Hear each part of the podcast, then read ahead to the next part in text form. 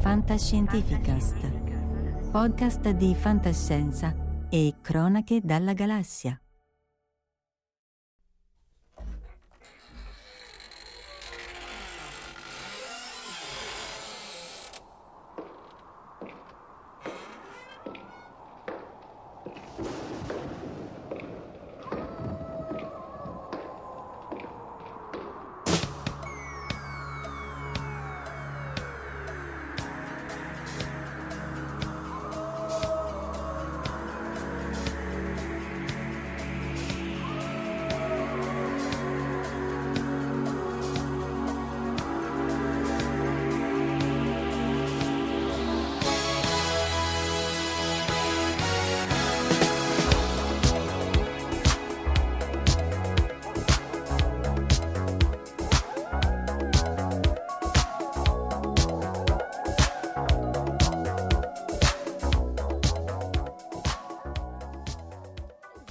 Eccoci, live anche questa sera, salutiamo Jack O'Lantern, appunto, e lui dice, ma come, visto che siamo vicino ad Halloween, non, so, non, non la dedichiamo a lui la puntata, Cuni, Giugiu Giarlo, Bodhisattva, Angelo Frascella, Valentina Penza, Michele Sessa e, però, perché non mi ricordo, e, e Davide Gigi. Eh, l'altra volta avevamo avuto qualche leggero problema dovuto a streamer, speriamo che anche oggi vada bene, cioè che non ci siano problemi, e, e ovviamente salutiamo Alessandro Bidetto e Verusca. Alessandro è la, la sua seconda uh, uscita, avevamo fatto con lui Matematici normali dove trovarli, che tra l'altro è un two part, dobbiamo fare ancora la conclusione. Verusca, certo. L'idea di Frankenstein è stata sua, quindi io direi che posso anche chiuderla qui e lasciare la parola a questi due loschissimi filuguri. Chi comincia? Uh, ok, comincio io prendendola molto alla lontana, nel senso che eh, noi non saremmo oggi tutti qui riuniti se il Tambora non avesse ruttato nel milleottocentoquindici. Questo eh, un po' più lontana di così. Esatto, molto lontana, quindi dal milleottocentoquindici. Il discorso quindi eh, si può dire che eh, intanto spiega il butterfly effect, che è questa famosa teoria per cui qualunque cosa succede avrà una serie, per quanto minima, per quanto l'eruzione vulcanica non è esattamente minima, avrà delle conseguenze che possono essere inaspettate, ad esempio questa live, eh, e appunto i nostri simpatici spettatori e ascoltatori, eh, tutti qui riuniti oggi.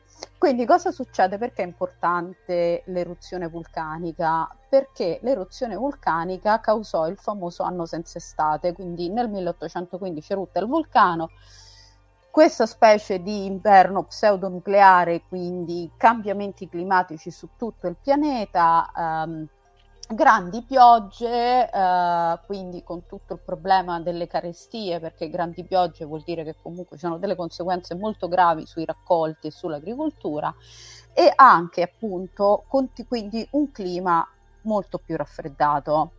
Che succede? Che comunque nonostante questo, questi gravi cambiamenti climatici appunto dovuti all'eruzione vulcanica, Byron, uh, Shelley, Mary, Mary Wollstonecraft Shelley e sua sorella, che ha un no, Claire Claremont, decidono comunque di andare in vacanza in Svizzera, già un posto di per sé molto caldo e accogliente, figuriamoci nell'anno che non ha avuto un'estate, dove è appunto tutto molto freddo e tu dici vabbè. Comunque, e lì scrivono Heidi, no, vado in un'altra storia. E lì scrivono Heidi, esatto. Avrebbero voluto scrivere Heidi, probabilmente se appunto non ci fosse stata l'eruzione del Tambora avrebbero scritto Heidi. In realtà sfiga climatica volle che stavano lì, non c'era Netflix, non c'era manco la Rai, c'era il lume di candela, c'era la droga, e... ed era una notte buia e tempestosa, come direbbe Snoopy. E Byron fa, vabbè, che famo che non famo, scriviamo tutti un racconto di fantasmi. Durante questa notte, tra l'altro, ci fu, eh, appunto, è nota per le allucinazioni che causò, sembra che a un certo punto Percy Shelley addirittura vide eh, una donna che aveva gli occhi al posto dei capezzoli, per cui giravano veramente droghe pesanti, evidentemente. E eh, tra l'altro una buona drammatizzazione di questa nottata è nel film, esatto, come dice Kassingaben, nel Gothic di Ken Russell del millenovecento, scritta, me l'ero scritta nel millenovecentottantasei. Oggettivamente a me è piaciuto molto, è molto anni ottanta ed è molto Ken Russell, quindi molto sopra le righe, molto delirante, però oggettivamente, dovendo parlare di una notte di delirio, secondo me ci sta perfettamente.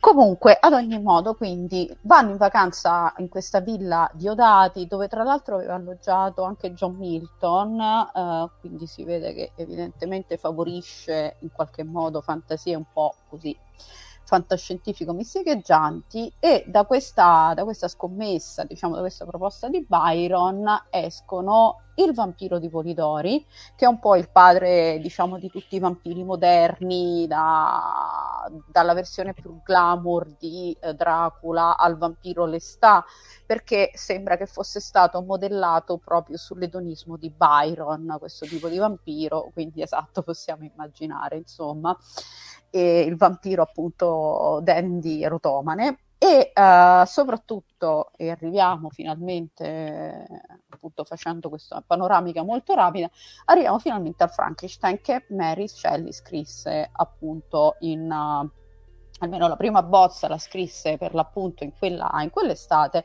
all'età di diciotto anni.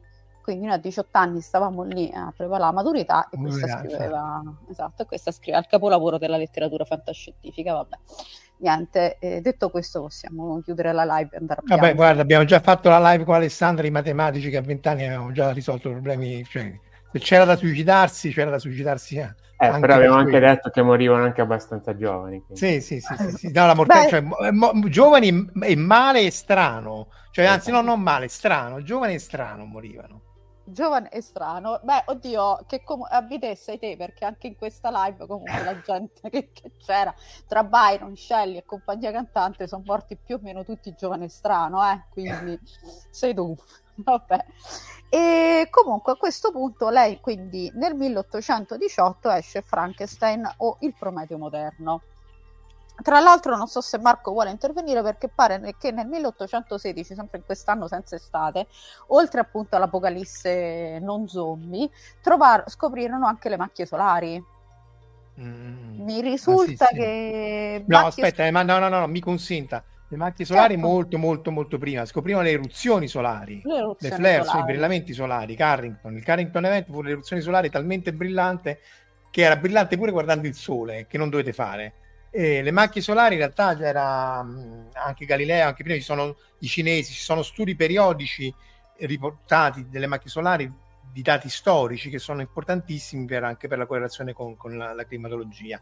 Già che ci sto io dico cose st- a caso è, salutiamo Corrado e Rosa, dice che essi che entro il ventidue erano morti tutti mar- tra le Mary Shelley, macchie solari molto prima, vedi di Bacchetta Valentina Penza, che è stata anche noi, mm. nostro ospite tante volte. Infatti io ho detto, passo la parola a Marco Casolino, e... perché ho letto delle cose tipo bo- bozzi solari, cose strane. I bozzi solari. e... No, e tra l'altro si può fare la battutaccia della, della, della maledizione della mummia di Tutankhamon, che tutti quelli che sono entrati nella, nella tomba di Tutankhamon poi sono morti tutti. Sono passati anche, anche centocinquanta anni e quindi, cioè, voglio dire, vabbè, mettiamo Angelo Frascella che dice mi pare di intravisto di recente che è stata pubblicata la prima versione di Frankenstein scritta di quell'estate, scusi, scritta in quell'estate, la, quindi l'alfa release, questo non, non lo sapevo io, però Berlusca l'esperta. No, neanche io veramente sapevo che era stata pubblicata l'alfa, l'alfa release oggettivamente, anche perché tra l'altro ammetto che io è una vita che non, che non rileggo il Frankenstein, quindi per, per la live ho ripassato le parti salienti per cui ho, ho studiato. Allora, diciamola subito, eviteremo due cose, di dire si pronuncia Frankenstein, ah, ah, io, perché sennò che... E ovviamente il mostro di Frankenstein non è il mostro del mostro che è il creatore, eccetera, eccetera. Ciao Simone. Sì. Queste okay. le, le evitiamo, e, mh, a parte quando parleremo di Mel Brooks, perché ci arriviamo. Ok, però possiamo dire Igor. Igor si può, ok, Igor si può dire. E se diciamo Frau Brooker? Eh, esatto. Ok. Eh, io questo volevo evitare, va bene, dai, ritorna alla, alla, al preambolo Vorrei... storico, Verusca. Facciamo dai. La parte seria. Allora, morale della favola, quindi eh, milleottocentodiciotto, parliamo un attimo al volo eh, della trama di Frankenstein e perché è importante, poi passerò la palla ai signori scienziati. Allora, il Frankenstein in, di base inizia come romanzo epistolare, ossia, scusate che non mi ricordo mai il nome perché uh, la terza età che avanza, ah, non me l'ero proprio scritto, fantastico. Allora, inizia così, in pratica c'è il capitano di questa nave diretta al Polo Nord che a un certo punto incontra, vede un naufrago, lo tira su e questo naufrago è Victor Frankenstein. Quindi tra la vita e la morte e mezzo congelato, Frankenstein gli racconta la sua storia. Quindi fondamentalmente Frankenstein è un flashback. E eh, era un giovane di belle speranze che viveva in Svizzera con tutta la sua allegra famigliola e eh, essendo uno studente molto, appunto, molto brillante, una mente molto brillante, si studia fondamentalmente tutti i libri che trova in casa, o come se bravo figliolo o che ragazzo intelligente lo mandano a studiare all'università di Ingolstadt. Poco prima che lui vada a studiare, la madre muore di una di queste malattie ottocentesche, tipo il tifo, facciamo una cosa del genere, e uh, lui comunque arriva a Ingolstadt, uh, son figo, son bello, son fotomodello, va lì e gli fa, ah, io ho fatto questi grandissimi studi alchemici, e i professori lo guardano e gli ridono in faccia. E gli fanno... Bene. Sì, infatti gli fanno, figliolo bello, hai perso un sacco di tempo a studiare una marea di sciocchezze, queste cose sono pensiero magico che ti è venuto in mente. La pseudoscienza, non ce lo dicono. Eh, esatto. Par- Paracelso es- ecco, e compagnia. Esatto, lui era andato lì, gli aveva detto, ah, io ho studiato Paracelso, guardate che bella cosa, e loro eh, gli fanno, sì, però eh, insomma, sono sciocchezzuole, diciamo così. Quindi cosa succede? Lui si trova a dover ricominciare da zero a questa... C'è una parte della, del Frankenstein uh, appunto proprio dedicata a questa sua profonda crisi, perché lui si trova ad affrontare proprio, diciamo, personalmente come primo impatto quella che è poi la struttura delle rivoluzioni scientifiche, perché i professori gli fanno no, questi avevano la filosofia, appunto la pietra filosofale, la creazione di questo e quell'altro, noi studiamo la chimica, studiamo la biologia, studiamo la scienza vera che è fatta di appunto strumenti, microscopi, campioni e eh, provette, quindi passerei la parola a chi appunto ci spiega meglio questa cosa adesso. Alessandro, eh. Alessandro. Parliamo quindi già adesso del galvanismo? Galvanizza, Io parli... galvanizza. Esatto, parliamo del galvanismo. Nuova perché... Arriva, eh. mm. Esatto, perché a lui gli dicono la pietra filosofale non c'è, amore tesoro, eh. Però altre cose che effettivamente lui usa, perché poi inizia a studiare la scienza vera, esistono, ad esempio il galvanismo. Marco, magari eh. metti la slide con le immagini. Quella, quella prima, quella dopo, quella dopo? Sì, sì, quella prima, il testo ah, possiamo, qua, sì, sì, possiamo risparmiarlo. Saluto anche Luca, Luca Siccardi, eh, sì, dalla pietra filosofale sarebbe la, la trasmutazione degli elementi, che già che si dice mai esiste perché l'uranio diventa piombo, il decadimento, in realtà è l'alchimia, quella non c'è, eh, o comunque c'è, ma ti costa talmente tanta energia fondere per fare l'oro e così di andare contro mano nella curva dei nuclei che non ha, non ha senso, ti serve una supernova, però si fa. Vediamo, il galvanismo già, già diceva, vabbè, ma quella è biologia, fate un po' come volete, non è fisica, anything goes. Sì, esatto. Allora, in fisiologia il galvanismo è quella che viene detta la contrazione di un muscolo stimolato da una corrente elettrica. È giusto per contestualizzare, diciamo, l'ambiente, il periodo storico in cui si è sviluppata questa teoria, siamo alla fine del, dell'età del, dell'era del, dell'illuminismo, quindi come sapete... caratterizzata da tantissime scoperte scientifiche e in particolare riguardo, grazie all'anatomia, grazie a tutte le scoperte nel campo dell'anatomia, si inizia a vedere la macchina non più come mister- l'uomo, non più come, diciamo, un tutt'uno, ma come una macchina in qualche modo senziente, che quindi era fatta da tante parti, quindi si iniziava a capire come funzionava il cuore, che era visto come una pompa, Uh, tutti gli organi, uh, i vasi sanguigni, eccetera, eccetera. Quindi in questo, in questo, in questo scenario uh, Luigi Galvani nel millesettecentottantuno uh, a Bologna aveva mh, iniziato a fare degli esperimenti sulle rane. Uh, aveva preparato una rana, in realtà la parte soltanto delle gambe, con i nervi che fuoriuscivano da, da, dalle gambe, e ehm, essendo molto vicino ad una macchina che generava corrente elettrica, una sorta di generatore di Van der Graaf o qualcosa del genere, eh, uno dei suoi, dei suoi assistenti toccò per sbaglio con il bisturi ehm, questi nervi scoperti e eh, le zampe iniziarono a contrarsi. Quindi, eh, diciamo, incuriosito dal, da quanto accaduto, ha iniziato a fare degli esperimenti e si era reso conto, perché voleva capire da cosa fosse dovuta questa, questa, questa reazione. Mm, istintivamente era stato spinto a pensare che fosse dovuta alla corrente eh, esterna, quindi appunto quella generata eh, da, dal, dal generatore del, del suo assistente. Si rese conto però che se si aumentava il voltaggio eh, o se si ripeteva le, l'esperimento più volte, le, le zampe smettevano di, di muoversi, salvo però aspettare un certo tempo e poi o eventualmente rimaneggiare in qualche modo le, le zampe eh, per, per poi vedere che l'esperimento si ripeteva. Quindi si rese conto che in realtà non era dovuto soltanto alla... Al, diciamo, all'intervento esterno, ma doveva esserci qualcosa in qualche modo intrinseca a, alle zampe che eh, generava questo, questo, questo esperimento, una, una sorta di fluido elettrico, come lo, lo, lo chiamava lui. Quindi ehm, eh, appunto iniziò, continuò i suoi, i suoi esperimenti e anche eh, ispirato a quanto aveva fatto qualche anno fa, qualche anno prima eh, Benjamin Franklin nel millesettecentocinquanta, aveva, prov- aveva dimostrato che nell'atmosfera è presente una carica elettrica naturale, che ad esempio è quella che eh, diciamo, permette di, la generazione dei, dei lampi, quindi c'è eh, l'aria ionizzata che permette la trasmissione del, eh, de- del lampo.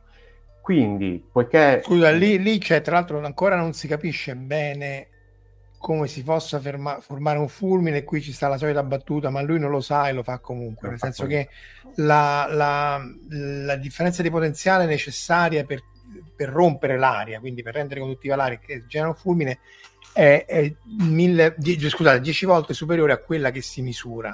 E quindi si pensa, appunto, come dici tu, che la presenza di cariche libere possa in qualche maniera abbassare nel, nel, nella nuvola o nella zona sotto la nuvola questa differenza di potenziale e, e, e prob- potrebbe essere anche innescata dai raggi cosmici. Ci sono vari studi mm. che sono in questa, fa- in questa idea, perché tu c'è uno sciame di raggi cosmici che produce particelle cariche ionizzate eh, dal, dal, dalla scarica, e questo favorisce, favorisce il fulmine.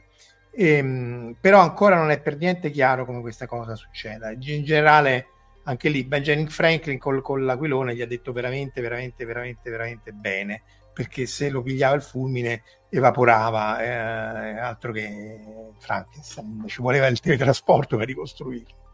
Sì, sì, tipo la, la favoletta del, dell'aquilone con la chiave, eccetera, eccetera. E quindi, dicevamo, um, Galvani stava cercando una causa, stava cercando di spiegare questo fluido elettrico, pensò, grazie a questa scoperta di Benjamin Franklin, che questo fluido elettrico fosse in realtà conce- diciamo, contenuto nell'atmosfera. Si rese conto però che ripetendo l'esperimento, sia in, in, diciamo, in giornate serene oppure eh, se la giornata era piovosa, in casa o fuori casa, l'esperimento veniva comunque ripetuto, quindi non dipendeva dalle condizioni atmosferiche, e quindi si rese appunto convinto, si, si convinse che eh, c'era qualcosa all'interno che mh, lui chiamò come elettricità animale, e pubblicò i suoi risultati nel millesettecentonovantuno in De Viribus Electricitatis in Motu Musculari Commentarius, quindi commentando eh, la forza dell'elettricità nel movimento dei, dei muscoli.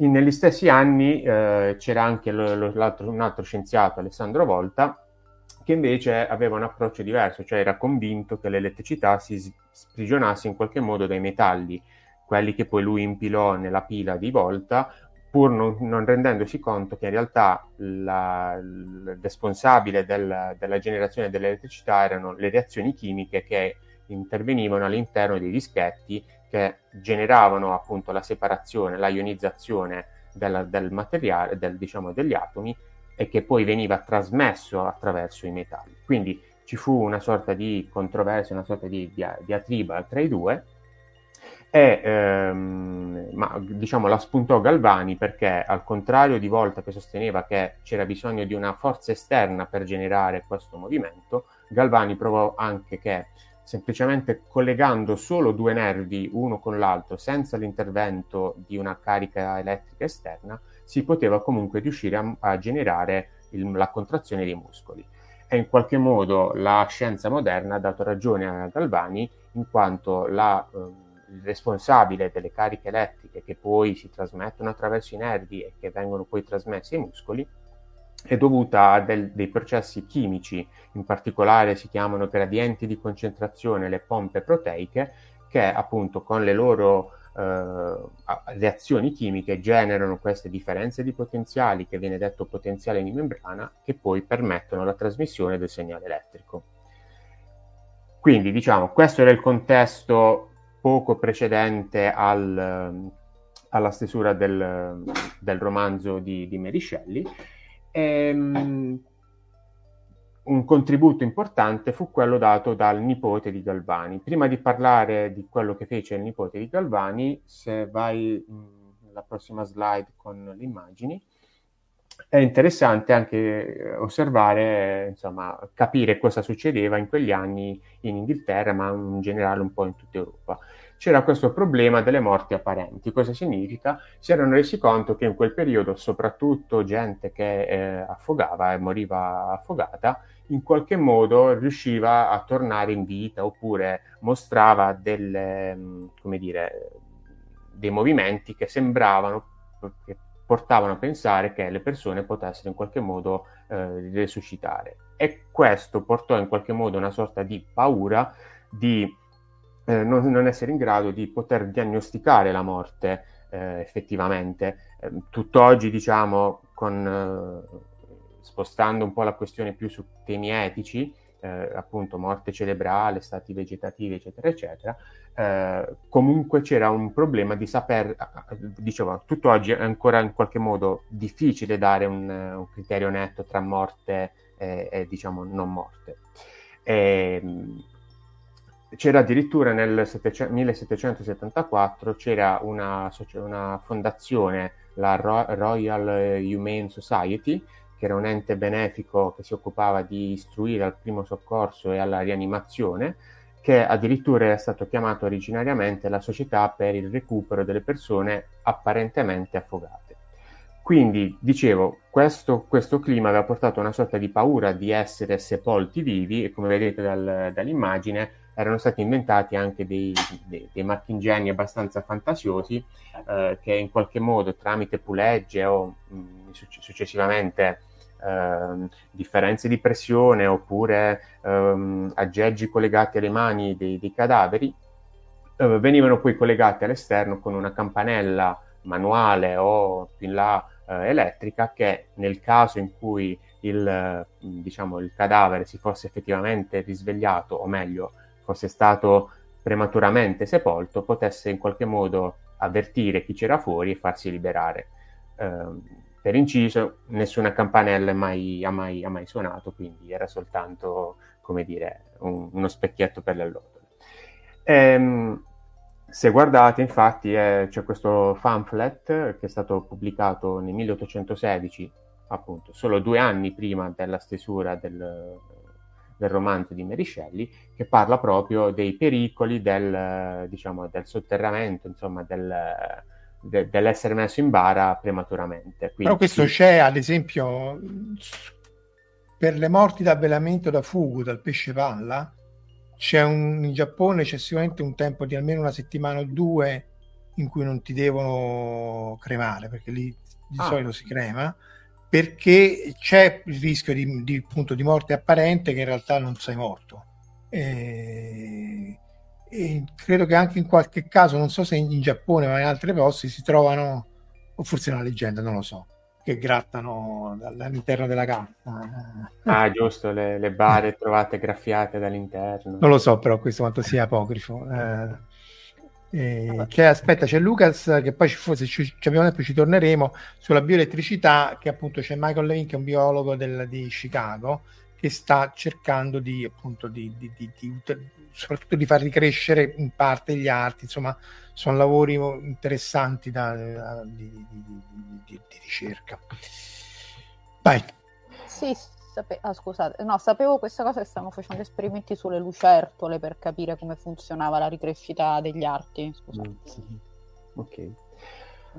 E quindi arriviamo in questo contesto appunto del, dove c'erano problemi di morte apparenti e quindi in qualche modo se era possibile ritornare in vita si è, mh, collegando il tutto alle conoscenze scientifiche, agli esperimenti di Galvani, si era iniziato a pensare che fosse eventualmente possibile poter effettivamente rianimare persone realmente morte.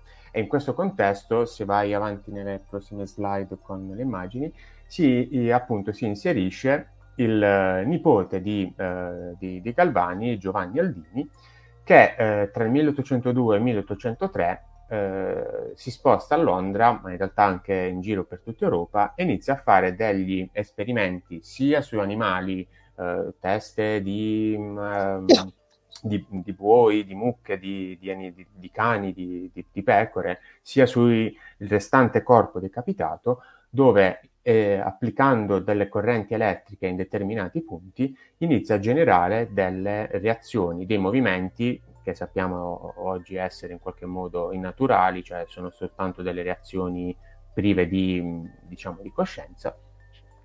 E quindi inizia a sperimentare da un lato come spettacolo, dall'altro anche con un approccio per l'epoca scientifico, inizia a capire, a cercare di capire come eh, poter rianimare effettivamente un corpo intero. Eh, significativo è l'episodio del diciotto gennaio del milleottocentotre, dove mh, a Londra c'era un tale George Foster che era stato condannato a morire per impiccagione per aver ucciso sua moglie e i figli, e all'epoca eh, i corpi dei, diciamo, dei, di chi finiva in prigione e poi veniva giustiziato venivano donati a, alla scienza per appunto essere Di, diciamo disezionati, insomma, contribuire alla scienza. Dopo morti. Scusa, Do- ma le, le, leggo una cosa che magari per tutti sarà ovvia, ma io scopro adesso. Quindi galvanizzato, galvanize viene da, da, da Galvani. Eh, sì. Vabbè, ben arrivato, sì, io so. Non, eh, non, non, me ne, non avevo mai realizzato questa cosa. Eh beh, perché ti senti comunque pieno di energie, pieno di, di carica. Quindi. Sì, metti la dita nella duecentoventi e voglia quanto ti organizzano. Ah. Esatto. E quindi, dicevo, c'era questo disgraziato George Foster che ess- dopo essere stato... Beh, disgraziato, ha ammazzato moglie e figli, anzi, già è tanto beh. Che l'hanno ammazzato prima di farla a pezzi.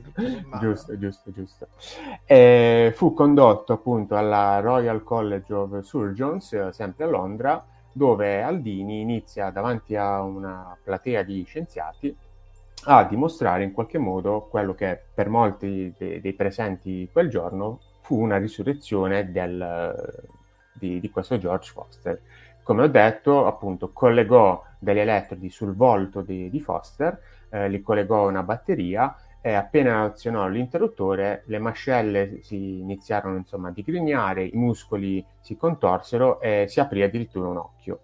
Eh, continuò ad applicare gli elettrodi in altre parti del corpo, ad esempio sugli arti, e iniziò a vedere, eh, riuscì a far muovere la mano destra che si sollevò e eh, si strinse, strinse il pugno, le, le gambe iniziarono in qualche modo, le cosce iniziarono a muoversi e la schiena addirittura si inarcò. Eh, Nonostante l'entusiasmo iniziale, eh, Aldini si rese conto subito, con ulteriori esperimenti, che queste, mh, queste procedure non riuscivano a rianimare o rimettere in moto il cuore, quindi si rese subito conto che per quanto questi gesti potessero rimandare una sorta di ritorno in vita, se il cuore non riusciva a pompare, difficilmente la persona, insomma il cadavere riesuma, rianimato, avrebbe potuto continuare a vivere. Quindi in qualche modo subito do- poco dopo uh, abbandonò questi studi. Però appunto, come diceva Verusca, questo, questo, mh, questi esperimenti uh, che furono in qualche modo tramandati e raccontati a, um, ai coniugi Scelli uh, da un chirurgo, noto chirurgo Andrea Baccà Berlinghieri, uh, poco prima che poi loro si spostassero Uh, a Ginevra uh, presso la casa di Lord Byron e appunto mh, questo, questo, questo racconto avvenne a Pisa. Quindi diciamo, sono stati abbastanza, eh, eh, diciamo, questo galvanismo, questo fenomeno degli esperimenti di Aldini sono stati di, in qualche modo sicuramente di ispirazione alla stesura del, de, de, del romanzo. Piccola altra nota a margine, non, non fu soltanto Aldini a, diciamo, a fare questi esperimenti, ci furono altri, ad esempio ci, ci fu un tedesco, Carl August Beinold, che addirittura affermò di aver riportato in vita, um, udite udite, dei gattini, quindi già all'epoca erano utilizzati per fare, per fare like, eh, dove era riuscito a sostituire il midollo spinale con dei, diciamo, dei gattini decapitati con delle pile zinc, quindi come la pubblicità della Dura ce l'aveva messo praticamente una pila sulla schiena e aveva sostenuto di averli riportati riportati in vita. Guarda lo sguardo trucido di, di, di Verusca. eh, prima che Verusca eh, impazzisce, leggiamo Angelo Frascella che dice che a Bologna c'è la scuola Aldini Valeriani dedicata a Giovanni Aldini e, e, e Luigi Valeriani, e poi Chesi giustamente dice sì, in effetti però la parte elettrica c'è ancora per i defibrillatori per far ripartire il cuore comunque, però certo non, non dopo troppo, perché non magari forse ripartirebbe pure, ma è il cervello che è andato in... Eh. Esatto, però purtroppo per fortuna il galvanismo ha anche portato a una nuova forma di trattamenti fisici, eh, insomma medici, che è quella appunto che è detta terapia elettroconvulsivante, più comunemente nota come elettroshock. E infatti lo stesso Aldini aveva affermato di aver applicato i principi galvanici per alleviare i sintomi di diversi casi di pazzia, a suo dire con pieno successo. Sappiamo che poi è stata in qualche modo bistrattata nei primi anni, eh, adesso comunque viene comunque utilizzato per la cura di determinate patologie, ma di sicuro non per la, per la cosiddetta pazzia, diciamo così. E allora, ricevo la paura, la parola um, a Verusca. Tu c'è tutta la serie di film, Verusca, eh? Non so se vogliamo partire dal allora, novecentodieci in giù, sì, oppure... No, volevo rispondere un istante a Michele Sessa e Bodhisattva. Eh, no, allora, esistevano già gli animalisti, non eravamo, non erano organizzati ai tempi, erano più, diciamo, persone Facebook. singole, però no, gli animalisti c'erano, che tra l'altro ci furono serie proteste sugli esperimenti di Cartesio che eh, dicono, almeno è documentato, che aveva portato la sperimentazione sugli animali a un livello proprio di così tortura per suo puro piacere, questo insomma per quanto riguarda la, la domanda. Invece torniamo a, appunto, sì, abbiamo comunque una quantità di... perché Frankenstein praticamente da, da immediatamente eh, divenne fondamentalmente un grande successo. Già ho visto che già nel millenovecentodieci, per esempio, fu prodotto, prodotto da Thomas Edison il primo film su Frankenstein, quindi ehm, come dire, eh, diciamo che è da allora che continua a macinare. Uh, non so se è il caso di... Ecco qua, che... era un kinetogramma. Un kinetogramma, esatto. Me lo ricordo, infatti, questa abbastanza famosa questa immagine. Me la ricordo, sembra che I was there. No? I was, eh, vabbè, me li porto bene. Eh, dunque, no, volevo finire di raccontare proprio al volo la trama, in modo che siamo tutti su, per chi eventualmente non la conoscesse. Spoiler, quindi... Spoiler, esatto. Comunque, morale, grazie all'utilizzo di queste, appunto, di queste nuove scienze, quindi sperimentazione, eccetera, eccetera, Eh, crea questa famosa creatura, la vede appunto fatta con pezzi di cadaveri, gente impiccata, eccetera eccetera. Non faremo battute appunto alla Frankenstein Junior, eh, se non che quando lo vede inorridisce e eh, fugge urlando nella notte, lasciando la povera creatura lì, eh, esatto, e eh, quindi questa creatura comincia a vagare in stato confusionale per, appunto, per le campagne. Incontra un vecchio cieco che, appunto, non sapendo che ha davanti la creatura deforme, gli insegna l'umanità, gli insegna a leggere e scrivere, tutte queste belle cose, però eh, la creatura è animata da un proposito di vendetta tutto sommato, diciamo, anche abbastanza giustificabile.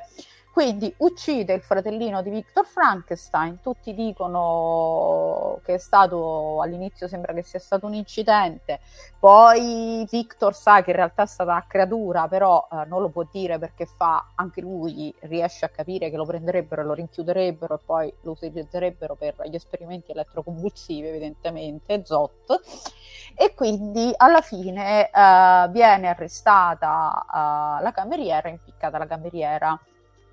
E lui non dice niente, questa cosa non la sapevo. Lui non dice, no, no, è un infame maledetto, vigliacco. E comunque, morale della favola, ehm, dopodiché lui eh, rincontra il mostro, il mostro gli fa, guarda, io ti lascio in pace se tu mi crei la famosa Bride of Frankenstein. Quindi eh, lui abbandona, abbandona tutto, corre, corre in Scozia, comincia a fare questa moglie di Frankenstein, ci riesce anche, ma a un certo punto si rende conto che uomo Frankenstein e donna Frankenstein creano una stirpe di Frankensteinini, di nuovo viene inorridito, uccide la, la moglie di Frankenstein e a quel punto Frankenstein veramente fa, no vabbè adesso mi sono scocciato, mo, mo, mo, no. Esatto. Forse non hai capito. Forse non ho capito, però invece di uccidere Victor, eh, uccide eh, la moglie nella prima notte di nozze, che la povera Elizabeth stava lì e faceva, io che c'entro, vabbè. Comunque, quindi, morale, a quel punto anche Victor decide che si vuole vendicare di Frank, della, della creatura, e iniziano questo inseguimento per mari e per monti, eccetera, eccetera, che poi ci porta al, appunto al finale su questa nave nella, nel Polo Nord. Non appaiono i grandi antichi, non appare Cthulhu stranamente, ma eh, lui eh, appunto muore di stenti su questa nave. I grandi antichi stanno al Polo Sud, eh, scusa però. Eh, ecco perché ne Montagne della Follia stanno in realtà. È vero, perché c'erano eh, i pinguini. Cthulhu sta lì è che sta in, nel Pacifico, però sì, comunque il Polo Nord qualcosa avrà fatto pure l'opera. Sì, sì, credo di sì. Comunque in effetti c'erano i pinguini, quindi era il Polo Sud. E morale della favola, vabbè, comunque lui muore, il capitano a un certo punto vede la creatura che è lì, che prende quindi il corpo di, di Victor Frankenstein e piange perché adesso effettivamente è solo, perché non ha più uno scopo nella vita e pensa quindi di suicidarsi e se ne va nella neve. Questa è la fine della, del romanzo, in modo quindi, che almeno... Quindi, no, perché io questa non la sapevo, quindi fondamentalmente Frankenstein, la moglie e il figlio, in questi tre film che vanno dal trentuno al trentanove, in realtà sono tutti e tre tratti dal romanzo. Io nella mia ignoranza pensavo fossero eh, spin-off che boh, fanno qualcosa, però in realtà... Allora, il figlio, figlio no, il figlio no. La moglie sì, sia di Frankenstein che da creatura, però figli non... No, no, non ce ne sono. Tra l'altro ho notato mentre facevo le slide che la... È da qui che eh, Mel Brooks prende l'acconciatura per eh, la, la prima fidanzata di Gene Wilder, non, non lo sapevo. Ebbene sì. La, allora, la prima, aspetta, che appunto il, tristemente appunto, allora il Frankenstein con Boris Karloff è del millenovecentotrentuno e del trentacinque la moglie di Frankenstein, quindi questa, questa bellezza con i capelli molto anni ottanta. E tra l'altro il Frankenstein Junior riprende proprio, è stato girato riutilizzando l'apparecchiatura del film originale. De, tutte le, le, la parte, sì, sì, sia le inquadrature che tutta la tecnologia. Esatto. Nel frattempo, se posso aggiungere, c'è un dettaglio del racconto che hai omesso, cioè che mm. nella sua vicenda il dottor Frankenstein era stato anche assunto in una ditta di pompe funebri eh, nel dipartimento delle... risorse umane. Le risorse umane, veramente? No, era una battuta. Ah, no, no, no, no, perché poteva pure essere. Eccolo qua. Ecco qui Frankenstein, Young Frankenstein. Qui manca, esatto. manca la, la prima, la, insomma, la prima ragazza di Gene Wilder, non c'è... No. Appunto l'equipaggiamento, qui si vede poco, ma era tutto per eh, originale. Eh, Elizabeth, mi sa che si chiama. Sì. Sì. Mentre quella lì è Inga. Mm. Esatto, eh, beh, perché in realtà questo è lo staff che ha creato la creatura, la fidanzata effettivamente non, uh, non c'era. Beh, e Mel Brooks poi che non c'era in questo film, tra l'altro, no? Lui non comp- di solito spesso compare, ma in questo non compariva. Eh... Sai che non mi ricordo, Do- devo no, dobbiamo no, ripassare no. Frankenstein. No, no, no, no, no, no compa- m- mi possono correggere, ma sono quasi sicuro che non compariva. Che tra l'altro invece la cosa che non sapevo di Frankenstein Junior è che addirittura ha vinto, no, non ha vinto, ma è stato candidato a un Academy Award come miglior sceneggiatura. Beh, la sceneggiatura è scritta bene, anche perché poi no, è una parodia, è però, però eh, appunto l'inquadratura, la struttura è, tut- è abbastanza... Poi ricalca abbastanza bene, c'è l'incontro col vecchio che è Gene Hackman, tutta la parte del, della fuga del mostro. La parte in cui poi loro si trovano nell'landa sperduta del Polo Nord essenzialmente a combattere uno contro l'altro, uno lo speculare dell'altro, ricorda molto Earthsea, il primo Earthsea, in cui Ged da bambino, trafficando con le arti magiche, crea la ombra eh, con cui si combattono e vanno appunto in questa barca fino all'estremo nord, eccetera eccetera, e eh, E, e, e si scontrano in questo scontro finale che nel, nel, lui era ancora giovane e, Alessandro, però non fare battute eh, vabbè, eh, anche qua tanti, se ci seguite su Telegram, Alessandro Bitetto è noto per le sue battute agghiaccianti persino per uno che fa le barze per Scientificas. Comunque eccola qua, dai, adesso abbi il coraggio delle tue azioni e leggila. Eh, ho detto che il dottor Frankenstein era anche, si era anche iscritto a un concorso di bodybuilding, purtroppo però aveva frainteso. Vabbè, però se no avrebbe vinto, avrebbe vinto, vinto clamorosamente a, a, a mani basse. Va bene, adesso però prosegui tu, Alessandro, che ci abbiamo dopo il galvanismo e la... il galvanizzare e... Parliamo della coscienza già o vogliamo... Facciamo la coscienza, dai, facciamo un pizzico di coscienza e poi ritorniamo eh, a Verusca.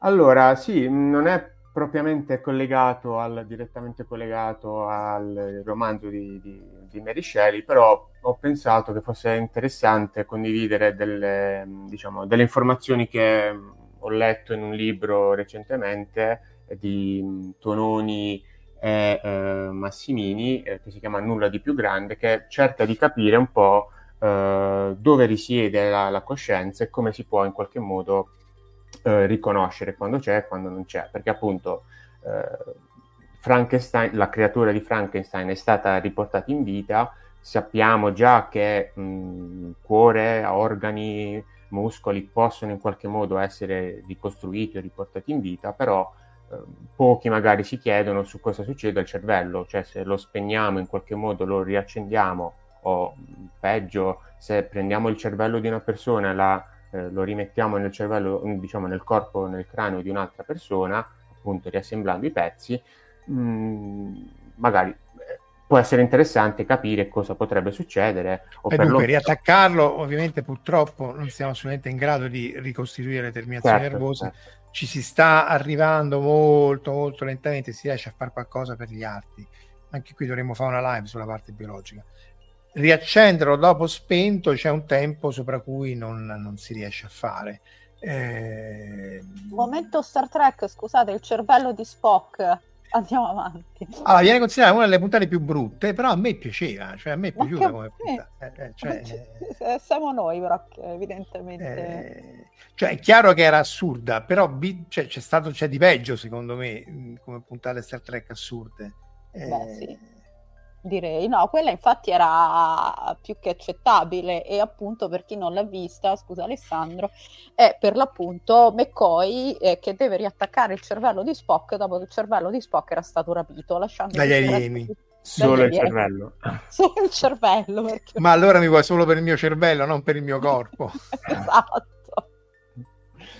Ok, torniamo a... Dove Vai, torniamo a Bitetto. Sì, allora, come cita Cassie Ingaben, eh, il primo in qualche modo a cercare di capire quale fosse il collegamento, o perlomeno a ipotizzare quale fosse il collegamento tra la mente e il corpo, eh, scusate, sì, tra la mente e il corpo, quindi tra la coscienza e quando, diciamo, in qualche modo siamo noi stessi, fu proprio Cartesio nel milleseicento. Lui suppose che questo collegamento venisse tramite la ghiandola pineale o l'epifisi, e, quindi questo qui è stato il primo, come dire, tentativo di cercare di collegare la coscienza, cioè avere coscienza di se stessi, con quello che invece in realtà è proprio il nostro corpo, cioè noi abbiamo, eh, n- non è scontato, come dire, rendersi conto che il fatto che se tocchiamo qualcosa che scotta, sentiamo la, diciamo, il, riusciamo a tradurre questo segnale, questo, questa sensazione del corpo invece in una, appunto, coscienza di esserci scottati. E, è, è utile osservare che nel cervello ci sono cento miliardi di neuroni, ma soltanto venti di questi cento miliardi si trovano nella parte, diciamo, centrale, cioè nel talamo corticale. I restanti ottanta si trovano invece nel cervelletto. Eh, capiremo tra un po' perché, il perché di questa, diciamo, precisazione. Allora, si è cercato durante gli anni di, di, di capire dove ci, diciamo, potesse risiedere questa, eh, diciamo, fisiologicamente, la, eh, meccanicamente, insomma, eh, fisicamente, chimicamente, dove potesse risiedere la, la, la, la, la coscienza. Um, si è subito capito che si dovesse trovare nel cervello o comunque nel sistema uh, dei, dei, dei nervi che partono dal cervello tramite la spina dorsale e tutto il resto del corpo, e um, si è iniziato a cercare di discriminare, diciamo, delle condizioni che sappiamo essere in qualche modo uh, sicure di non coscienza, quindi eventualmente pazienti uh, ridotti allo stato vegetativo, che quindi non rispondono neanche agli stimoli uh, esterni. E si è visto che tramite la risonanza magnetica non c'era una così grossa differenza di attività cerebrale tra una persona cosiddetta sana e una persona che aveva subito delle lesioni. Questo perché la risonanza magnetica non riesce a, eh, come dire, cogliere delle variazioni, ehm, diciamo, molto, molto di, di breve durata. In qualche modo guarda soltanto dove l'attività metabolica, cioè quindi come funzionano le, cell- le cellule, Eh, si dispone, durante, si, si dispone eh, nel, eh, nel cervello. Tuttavia si è, sta, eh, si, è, si è osservato che determinate azioni attivano determinate eh, parti del cervello, e anche in pazienti ridotti allo stato vegetativo, se gli si diceva in qualche modo di ricordare delle azioni come camminare oppure eh, immag- ricordarsi eh, come era fatta la propria casa, eccetera, eccetera, pur non riuscendo a comunicare con il corpo, il cervello rispondeva in qualche modo. Quindi non è, succe- non è, non è sufficiente utilizzare la risonanza magnetica. Si è, si è provato con l'ele- l'elettroencefalogramma. E anche qui, confrontando l'elettroencefalogramma tra persone normali, persone in stato vegetativo, ma anche confrontando le differenze tra lo stato di sonno e lo stato di veglia, si è visto che non ci sono significative differenze, quindi neanche l'elettroencefalogramma riesce in qualche modo a capire la presenza e l'assenza di coscienza. Nel, durante il sonno, senza sogni, si può parlare di incoscienza, cioè non siamo presenti in qualche modo nel nostro corpo. Nel libro quindi parlano di come si è arrivata a cercare di misurare questa coscienza introducendo due concetti. Il primo è l'informazione, la seconda è l'integrazione. L'informazione è quanto un cervello o comunque un sistema eh, di, di nervi è in grado di ehm, comunicare con l'esterno e quindi apprendere dei determinati stimoli. Eh, l'integrazione invece è come questi stimoli provenienti da diverse parti del corpo vengono in qualche modo elaborate, quindi come comunicano tra di loro. Eh, i, i due estremi sono che avere una completa eh, sbilanciamento di informazione, quindi avere tantissimi organi in grado di m- molto specializzati, che quindi sono in grado di eh, sentire tan- in maniera precisa tutti gli stimoli esterni, ma non in grado di comunicare, è praticamente inutile, perché è come se avessimo tanti, fa l'esempio nel libro di tanti diodi eh, del, di una macchina fotografica, che singolarmente sono molto precisi, ma se non vengono in qualche modo integrati, l'informazione che viene de, da tutti i diodi, se non viene integrata, eh, non, non, non portano a nulla di, di, di utile e in qualche modo di cosciente. Dall'altro lato, un'eccessiva integrazione, cioè avere tutti questi sensori, questi, eh, questi stimoli, tutti collegati tra loro, non permette di distinguere la, la provenienza, perché se si attiva uno, istantaneamente si attivano tutti quanti. Quindi è necessario un bilanciamento tra questa informazione, quindi capacità di apprendere dall'esterno, e integrazione, capacità di mettere insieme e collegare questi singoli, eh, questi singoli stimoli. Perché vi ho parlato del cervello e del cervelletto? Perché nonostante nel cervello ci siano molti meno neuroni, la struttura interna del cervello è molto più, come dire, interconnesse tra di loro. L'emisfero sinistro e l'emisfero destro sono collegati dal cosiddetto corpo calloso, mentre il cervelletto, che è responsabile eh, dei movimenti, quindi delle azioni in qualche modo incoscienti che impariamo a fare, è composto da ottanta miliardi di, di neuroni che però sono molto, come dire, specializzati. Ciascuna parte si occupa di muovere la gamba, muovere il piede, coordinare tutto tutto il, diciamo, il movimento del, del, del, del passeggiare, ma eh, non sono, sono isolate tra di loro, quindi ciascuna parte si specializza tantissimo in un determinato movimento, quindi è molto brava, si adatta, capisce dall'esterno, ma non comunica con le altre, quindi non riesce in qualche modo ad integrare. Quindi si è giunto, insomma, tramite un esperimento che vi descrivo in breve, a capire che la coscienza di fatto dipende da quanto siamo in grado di integrare. L'esperimento eh, si compone di due, di due eh, strumenti. Il primo è l'elettroencefalogramma, cioè abbiamo dei, diciamo, degli elettrodi fissati nel cer- sul cranio che permettono di capire come si diffonde il segnale elettrico, e abbiamo invece un altro strumento, diciamo, un po' più particolare, che è quello eh, dello stimolatore magnetico transcranico, che non è altro che un generatore di campo magnetico, che quindi posto in determinati punti del, diciamo, del cervello è come se in qualche modo desse una scarica, quindi attivasse i neuroni in quella, in quella particolare zona.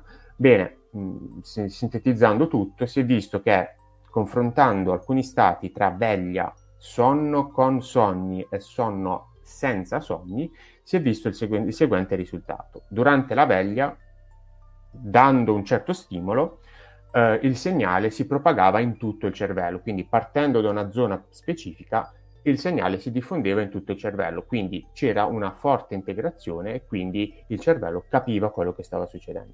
Durante il sonno invece senza sogni, pur stimolando una parte, eh, come dire, particolare, specifica del cervello, succedeva che il, il segnale non si trasmetteva più, non si diffondeva più, rimaneva in qualche modo isolato in quella zona lì. Quindi si può in qualche modo dire che le, l'integrazione è quello che ci rende in qualche modo partecipi coscienti. Infatti, durante un sogno, un sonno dove c'erano, eh, il paziente eh, ricordava di aver sognato, si ripresentava la situazione della veglia, cioè stimolando un c- un particolari punti il segnale veniva ancora una volta integrato, pur dormendo. Quindi, per quello che si sa finora, questa, mh, questa metodologia è stata utile per capire, per poter in qualche modo diagnosticare, salvare in qualche modo dei pazienti che erano stati dichiarati in stato vegetativo secondo le tecniche standard. Ci sono dei protocolli, eh, una sorta di checklist da controllare per determinare in qualche modo su una scala quanto un paziente è in stato vegetativo oppure no. E con questa tecnica qui è stato possibile in qualche modo capire che certe persone che erano state date per vegetali invece avevano una certa attività cerebrale. Ora, potremmo dire che questa in realtà è una condizione sufficiente, cioè non possiamo dire che se c'è, se, diciamo, la coscienza è presente solo e soltanto se c'è questo tipo di integrazione, ma di sicuro se vediamo questo tipo di integrazione in pazienti che apparentemente sono vegetativi, possiamo essere in qualche modo sicuri che in realtà il paziente non è in stato vegetativo. Questo, diciamo, è staccare la spina. Esattamente, eventualmente. O, oppure, non lo so, perché poi è sempre molto complicato. Citiamo Cassie, che raccomanda il libro Cognition in the Wild, dell'antropologo Edwin Hutchins, che studia come le funzioni cognitive siano anche esternalizzate con scienze sociali, e, e poi c'è questa questione qui, eh, chiede Gianluca, a che livello di complessità, di complessità partirà l'autocoscienza. Questo è un problema apertissimo, soprattutto nello sviluppo delle intelligenze artificiali, delle reti neuronali. Dovremmo invitare e o Anna, che è stata con noi tante volte, o Gaetano Salina, perché appunto l'idea dell'intelligenza artificiale attuale, chat G P T eccetera eccetera, ovviamente non è autocosciente, ma inizia su quella che è una curva che Alessandro ci potrà confermare è probabilmente un'esponenziale, cioè la curva di crescita e delle applicazioni e della non c'è nuova matematica, eh.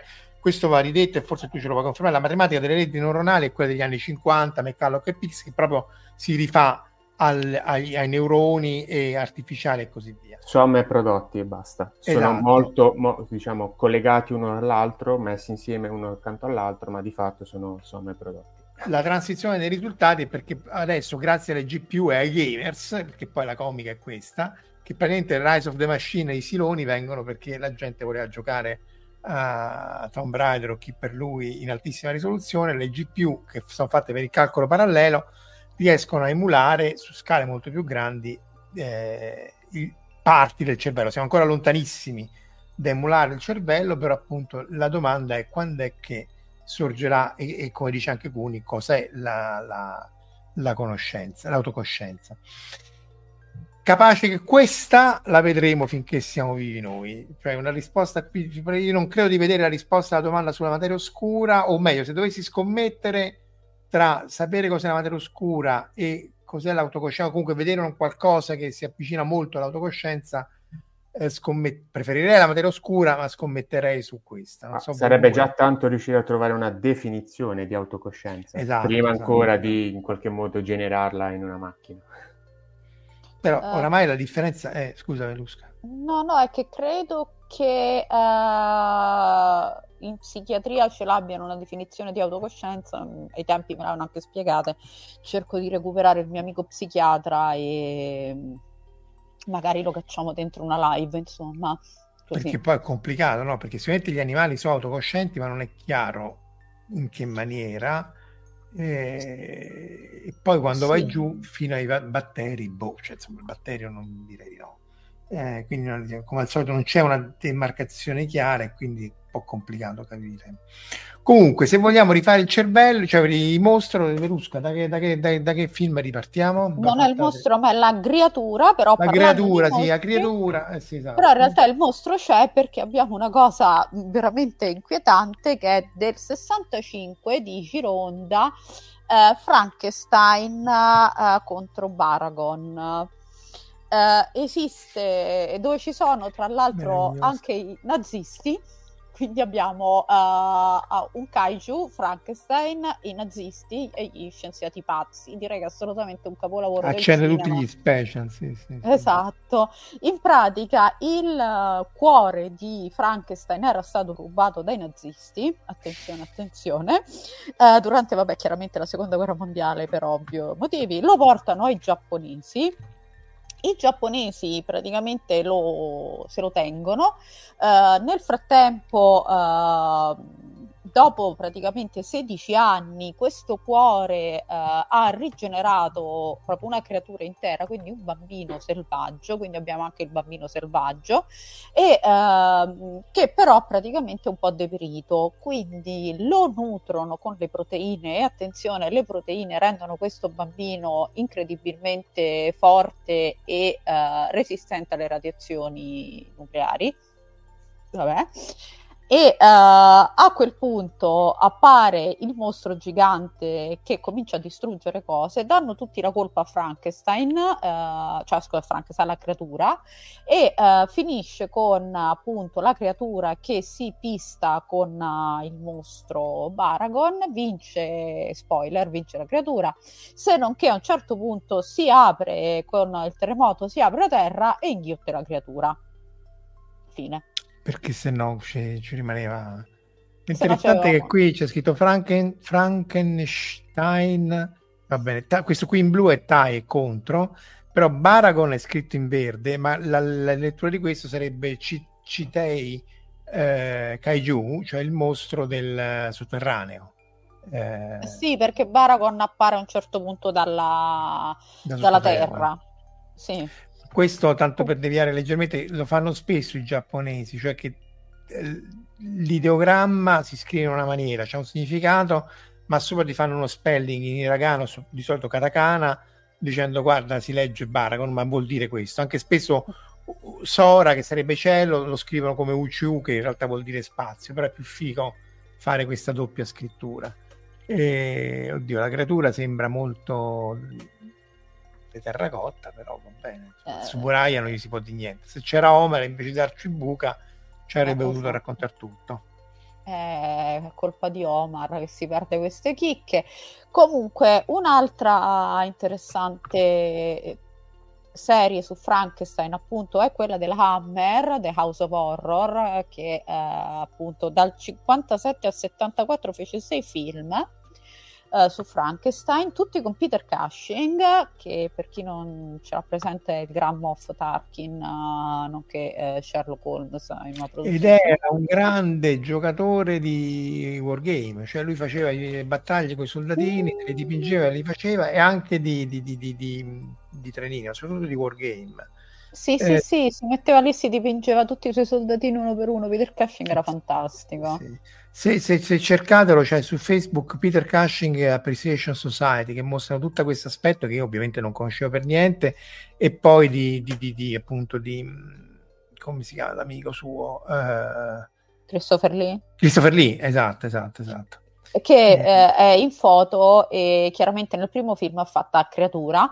Eh, loro hanno fatto un sacco di film insieme per la Hammer, fondamentalmente erano veramente il magico duo, e eh, però soltanto nel primo film c'è stato Christopher Lee, in tutti gli altri eh, è rimasto Peter Cushing nella parte appunto dello scienziato pazzo, ma eh, Christopher Lee eh, ha fatto altre cose. Comunque Christopher Lee lo ricordiamo anche come un fantastico Conte Dracula. La Hammer poi, vabbè, ha continuato a fare altre cose. Io pensavo che avesse chiuso, invece no, esiste ancora e lotta insieme a noi, perché nel... aspetta che ora lo recupero, non mi ricordo in che anno, questo, ma non è importante, no? C'è quello, questo è il f- nuovo Frankenstein dell'Hammer, un film che è stato sottovalutato, io lo trovo... Non veramente... era brutto. È un gioiello. Eh, non era per niente brutto. brutto. È un gioiello sto film, dovete assolutamente recuperarlo, con McAvoy nella parte di Frankenstein e uh, Harry Potter, uh, poso, lui che fa, eh, che fa Radcliffe, ah, che, che fa Igor, che fa Igor.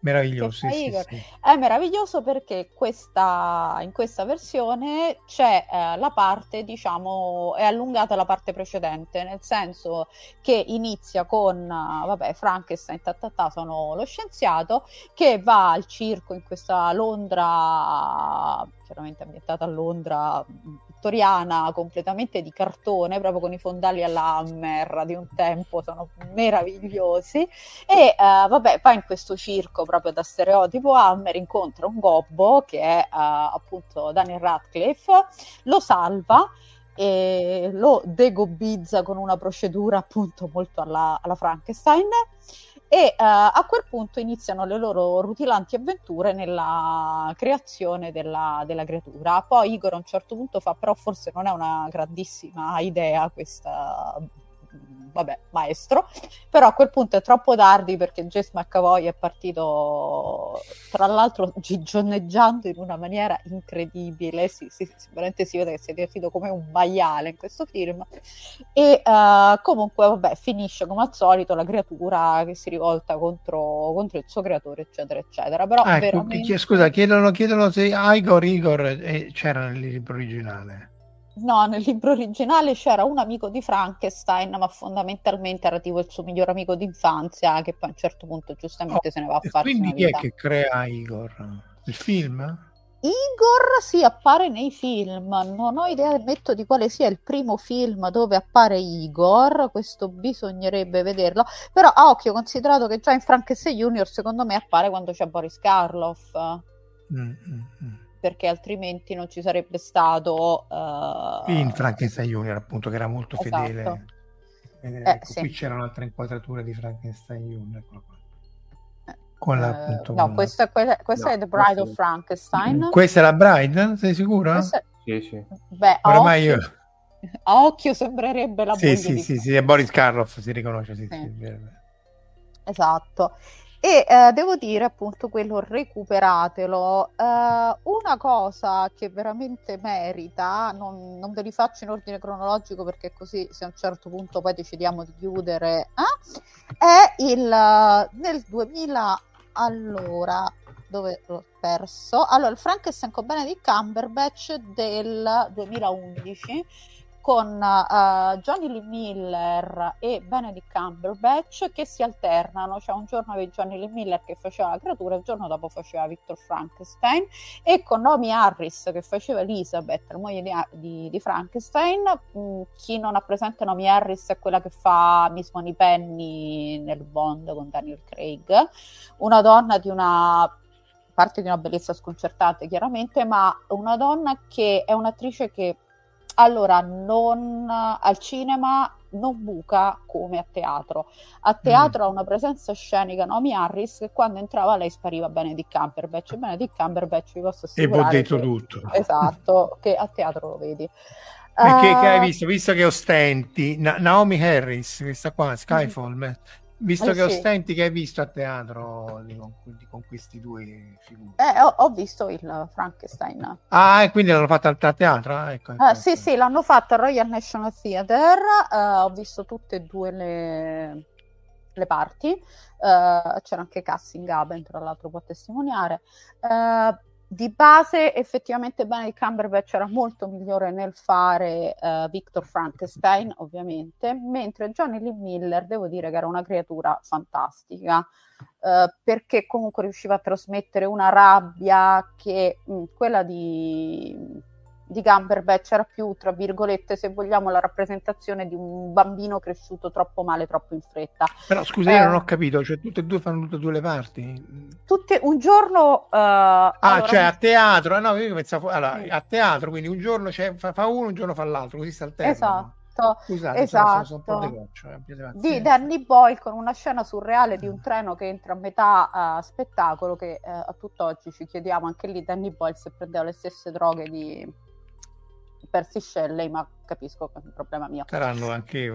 Lucas dice che Igor è una parodia del, del personaggio del servitore di Dracula, potrebbe essere. Ah, di Renfield, sì, ci, potrebbe essere. Comunque, ass- allora, a parte questo, io andrei a, come in Balle Spaziali, eh, appunto, il Velocità film, il film, la serie e la carta igienica, e c'è Frankenstein, il balletto. Lo dobbiamo, vedere. dobbiamo farlo vedere del duemilasedici. Sicuri che YouTube non ci banna, no? Non ci banna. E nel duemilasedici, tra l'altro, anche questo è la Royal, la Royal Opera House, quindi non è il balletto dei quattro sfigati. Yeah. Hanno fatto Frankenstein il balletto. Uh, io l'ho scoperto l'altro giorno, mi sto ancora riprendendo da questa Ma la cosa. Storia com'è? Che lui va a prendere il corpo di un ballerino e rifà... No, no, no, corpo. È proprio Frankenstein fatto a balletto. Ah. E, e, sì, chiaramente ci sono dei pas de deux perché comunque è Frankenstein è una creatura. Uh, quindi ti, ci becchiamo i pas de deux.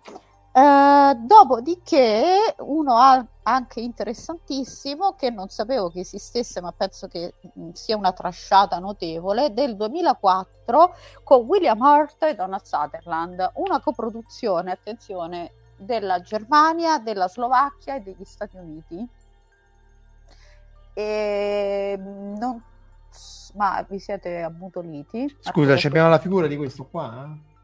Eh? E credo di avertela mandata. Aspetta, comunque eh, allora... se non ce l'abbiamo sappiate che esiste questa coproduzione. Non è questo, appunto. No, questo è Robert De Niro che, che nel Braga hanno già citato. Questo... questo è Penny Dreadful.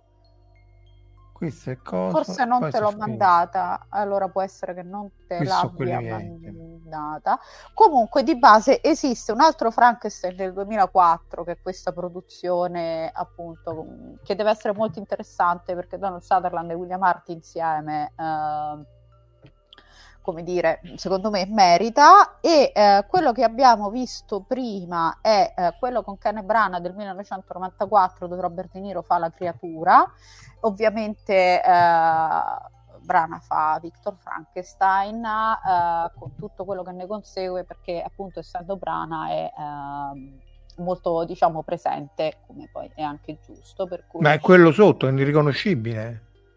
Eh, no, è riconoscibilissimo, è eh, Kenneth Branagh palesemente, eh. con Helena Bonham Carter. Mm. Anche questo devo dire che mh, è molto interessante, chiaramente appunto più incentrato sulla figura di, di Victor uh, Frankenstein. Uh, Robert De Niro, secondo me, fa un po' troppo Robert De Niro che fa Robert De Niro, mentre Kenneth Branagh tanto fa, fa sempre se stesso, per cui insomma siamo abituati a, a questa cosa.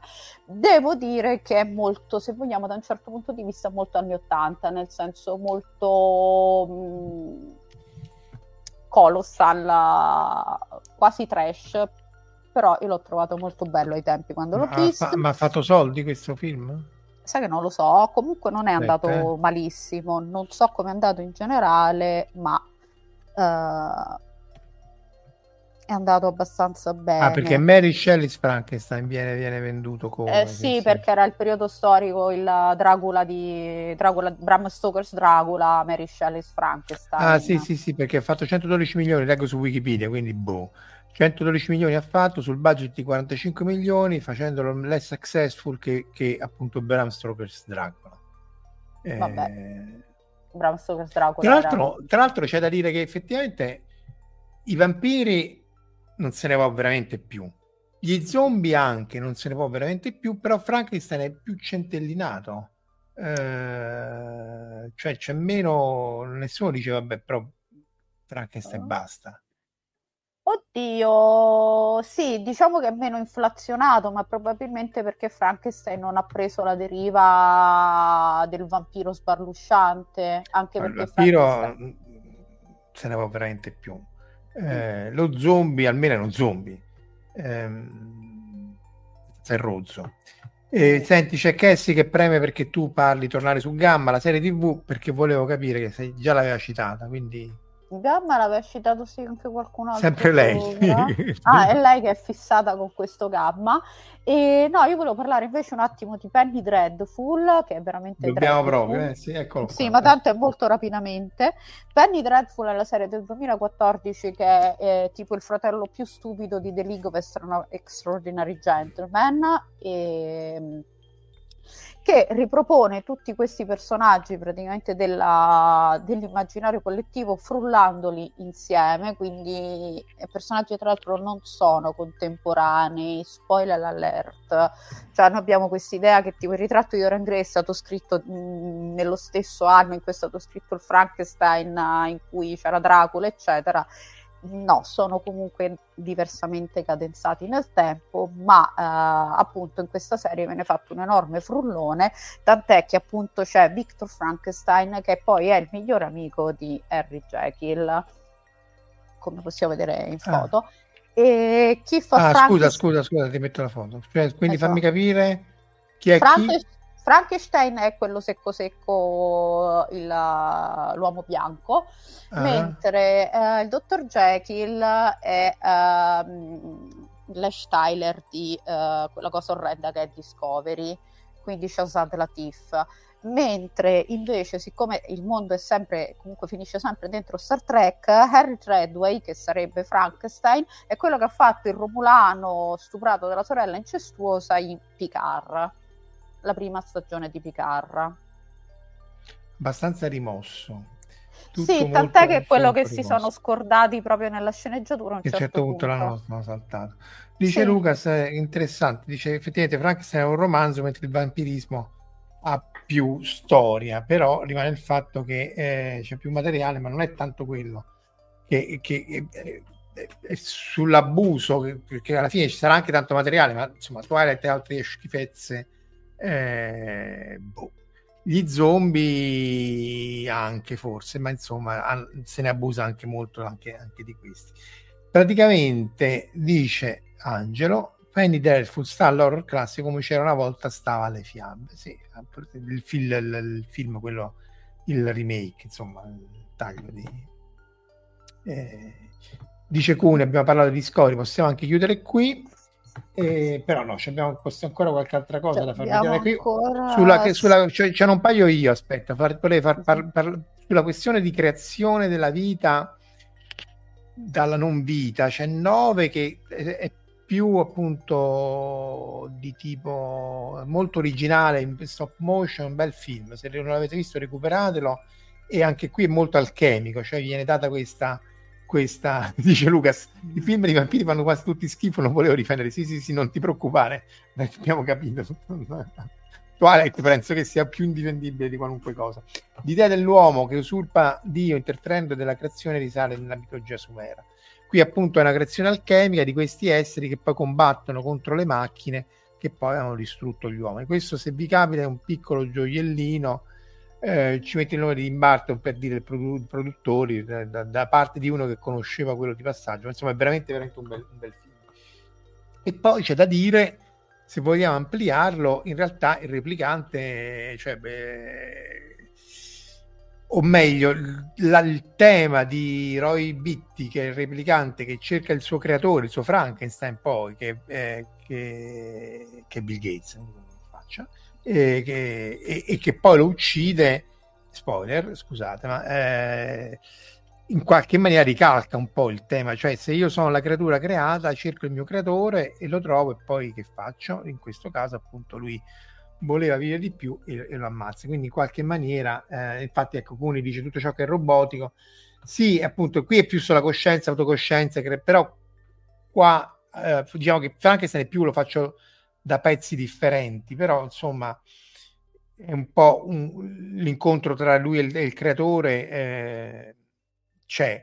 Tra l'altro nelle scene tagliate, forse addirittura mai girate, di Blade Runner, in realtà il ehm, creatore de, de, de, de, dei replicanti che lui uccide non è il vero, lui sta congelato nel, nel, ancora più in alto nella piramide della, della, della ditta, E, e stacca anche la corrente a quello lì che era appunto in, in surgelazione. Quello era forse un, un replicante pure lui, o un clone, non, non, non.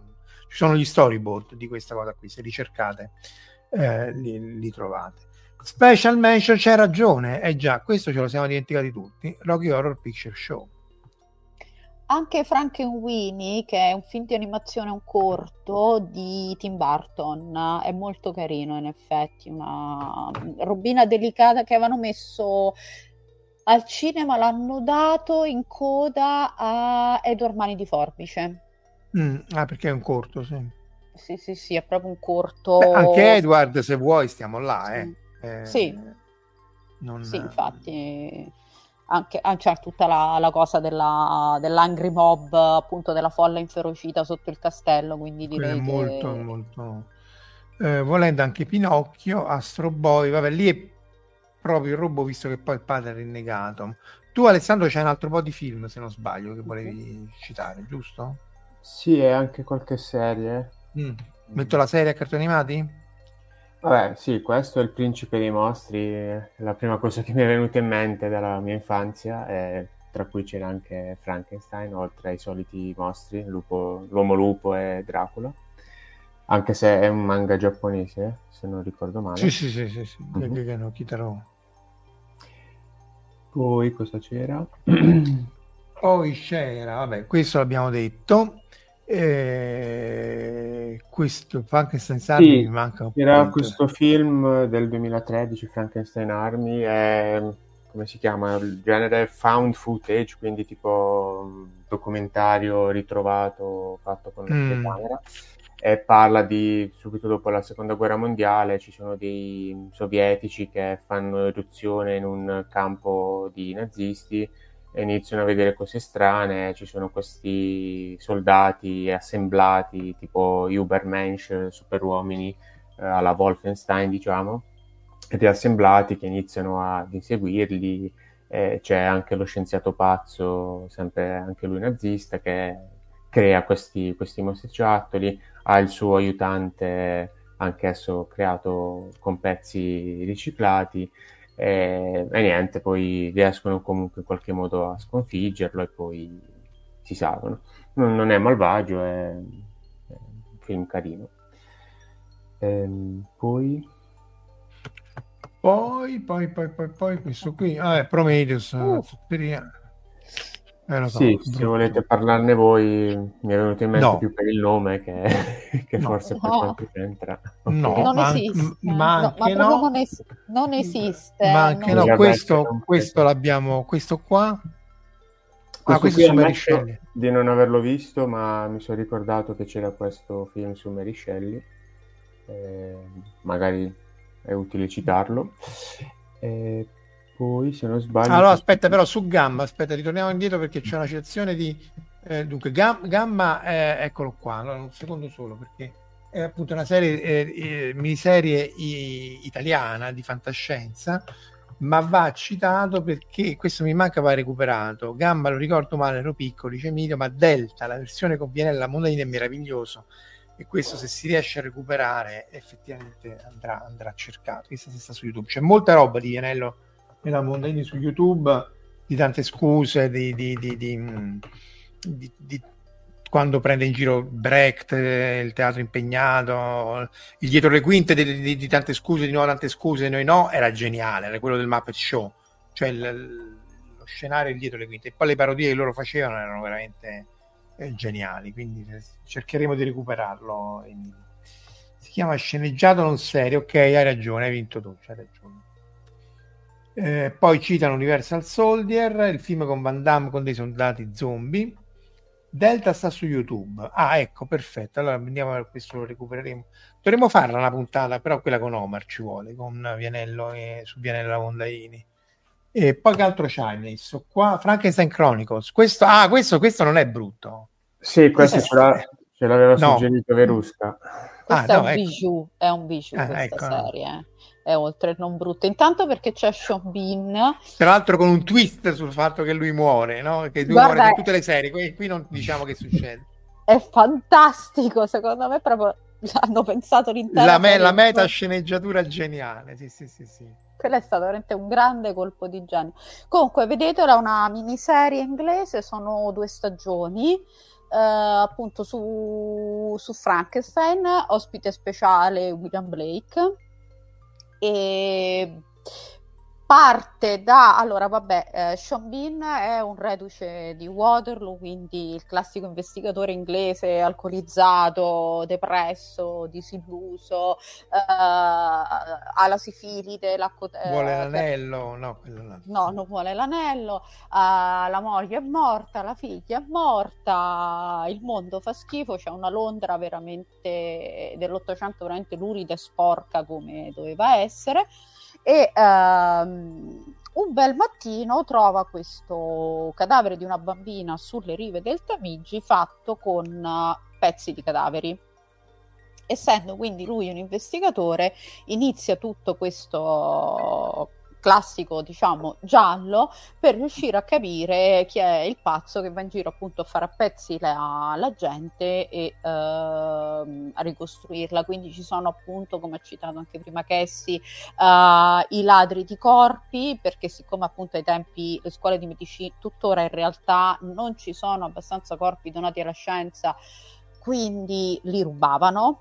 Cioè, c'erano appunto gli scavafosse che portavano questi corpi alle scuole di medicina a umma umma, e eh, quindi parla anche di questi elementi e, appunto della, è, è inserito bene all'interno di un contesto, devo dire, molto realistico. Mm, guest star anche Mary Shelley, e eh, sembra che appunto questa persona che fa questi esperimenti con pezzi di cadaveri si sia proprio ispirato al suo Frankenstein, quindi insomma c'è lei che è un po' vagamente preoccupata da, da questa cosa. Secondo me è veramente ben, ben fatto, ben girato, ben recitato, poi è una mini inglese quindi va via veloce. Eh, so che è piaciuta molto anche ad Alessandro, tra l'altro. Sì sì, ce l'avevi suggerita tu nella chat di Telegram. Esatto. E c'è anche la canzoncina super mega creepy della bambina che ogni tanto appunto ritorna in varie così in varie puntate, che è una nursery rhyme inglese. Eh, se studiate il nursery rhyme inglese scoprirete che spesso e volentieri in realtà eh, nascono da eventi estremamente macabri, tipo la peste, la morte, gli incendi, l'apocalissi, cose che crollano. Yeah, anche e... non è che fosse una vita molto allegra, già se eri bambino c'era la possibilità di arrivare a dieci anni che era altissima. Citano anche Moreau, l'isola del dottor Moreau, giustamente. Uh-huh. E, e, e poi come antesignano o comunque come anzi antipartigia, la Fracchia contro Dracula. Vabbè, quello mi sembra un attimino, però eh, diciamo, ah, tra l'altro ho dimenticato di dire che nel fantastico Frankenstein con uh, Hammer, con McAvoy, c'è anche Andrew Scott che fa la parte della, dell'investigatore. Ah, ah, ah, che le, varie... Andrew Scott sarebbe Mo- Moriarty, Moriarty. Di, di, di, di, di, di Cumberbatch. Esatto, sì, tra, tra le varie cose che ha fatto, insomma. Per cui comunque è un cast interessante. Sì, sì, sì, sì, no, assolutamente. Ma qui c'è, non riesco manco a leggere, la ah! creatura. Sì, Yara Tilan è fresca fresca, mi sono immolato io per vederla, ma non la consiglio perché, vabbè, è l'ennesimo reboot di Frankenstein, è ambientato in, uh, in Turchia, tra Istanbul e un altro paese che non ricordo. E iniziava anche bene perché era appunto contestualizzato nella uh, rivoluzione industriale, eccetera, eccetera, però poi iniziano a subentrare magie, cose strane, compare anche un libro dei morti, simile Necronomicon, dove è scritto come costruire la, la macchina per portarlo in vita. La creatura poi, non dico che si spo- ah, sì, riesce anche a sposarsi con una donna incinta, hanno un figlio, poi glielo uccidono, insomma, finisce un po' troppo in caciara, quindi no, non la consiglierei. Mancano solo. Beh, è anche difficile fa- fare una cosa originale di questi tempi, eh? Questo pure è vero. L'unica cosa originale è che sia la creatura sia il creatore muoiono insieme in cima alla montagna, quindi un finale, se vogliamo, alternativo, però per il resto... Sì, per quanto in realtà poi più o meno anche nell'originale muore prima Frankenstein e poi la creatura poco dopo si va a buttare in un crepaccio o whatever. Sì, qui restano invece tipo monumento funebre in eterno, si vede tipo la scena di Shining, eh, lui ghiacciato, ah. loro, loro due ghiacciati alla fine in cima alla montagna e basta. Ah, ecco, fantastico. C'è anche il romanzo di Brian Aldiss, quello del millenovecentosettantatré, che si chiamava tipo Frankenstein Unbound, che esiste in italiano, eh, perché io l'ho letto e ce l'ho da qualche parte in libreria, ma non sono riuscita a recuperarlo. Comunque, e poi da cui è stato tratto un film del millenovecentonovanta, anche quello prende Frankenstein come spunto, ma poi va... Diciamo, la tangente. Sì, sì, sì, no, allora, no. Qui, qui, anche qui stanno prendendo la tangente, ma visto che siamo in chiusura, allora Frankenstein e Golem saranno parenti, effettivamente anche mm. il Golem, eh, eh, c'è questa, questa cosa di creare lo, la, la creatura appunto con la, la parola. Beh, esiste un romanzo magico, met... però se vogliamo è un po' più ma- magia, sì, sì, però sempre creazione. Avevo letto da qualche un... parte proprio adesso, uh, purtroppo scusate la mia memoria è veramente andata, ma effettivamente ho letto un saggio proprio sul confronto tra Frankenstein e il Golem. Mm. Sì, c'è, esiste. Poi c'è appunto Ahmed Saadawi, chiamato Frankenstein a Baghdad, del duemilatredici. Emilio De Salvo dice che non c'entra niente, però Emilio, che sta leggendo un romanzo cronico dove con il supercollateri sarebbe il CERN e l'H C in America.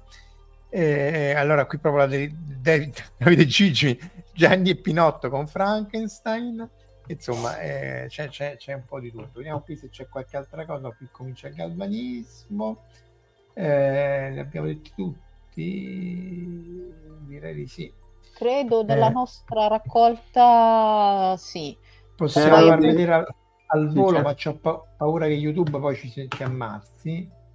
Ecco, facciamo vedere qualche frame, ma proprio senza muoverlo, di, di, di, di Delta, appunto il trapianto di cervello.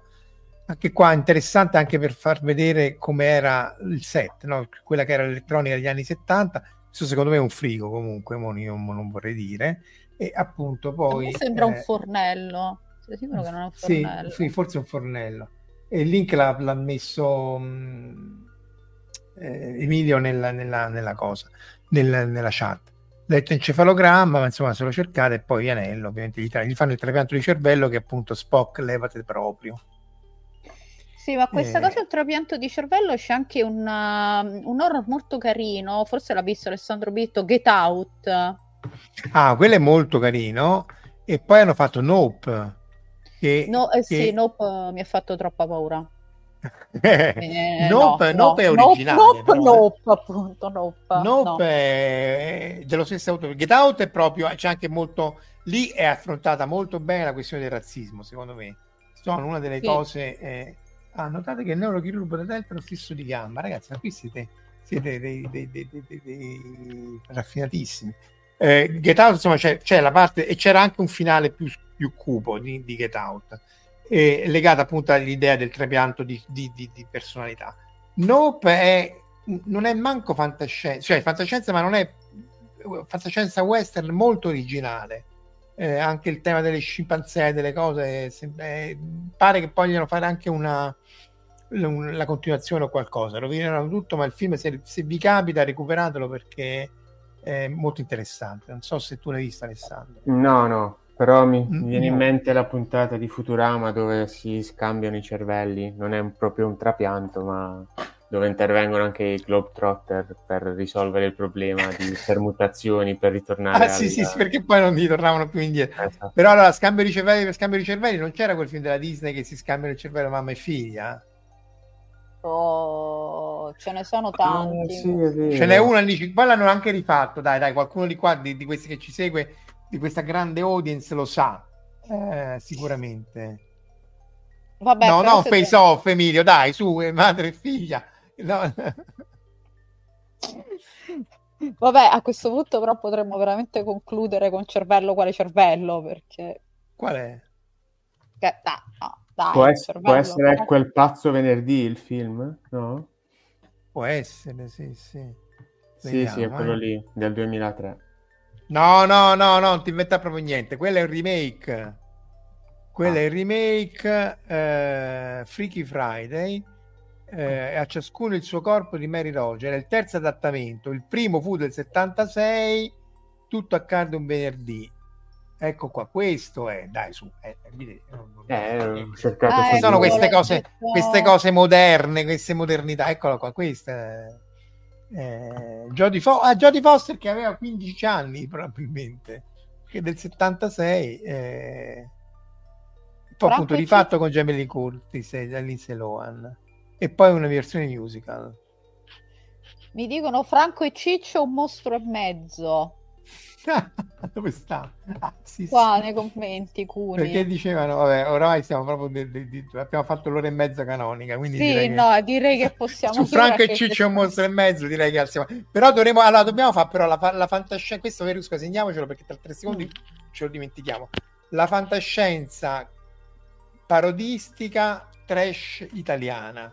Aspetta eh, un attimo.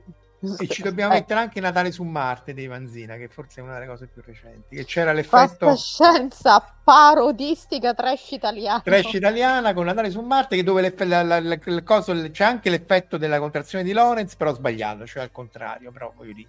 Eh, ma abbiamo anche Fascisti su Marte, credo. Fascisti su Marte, però quella, quella già è più aulico, eh.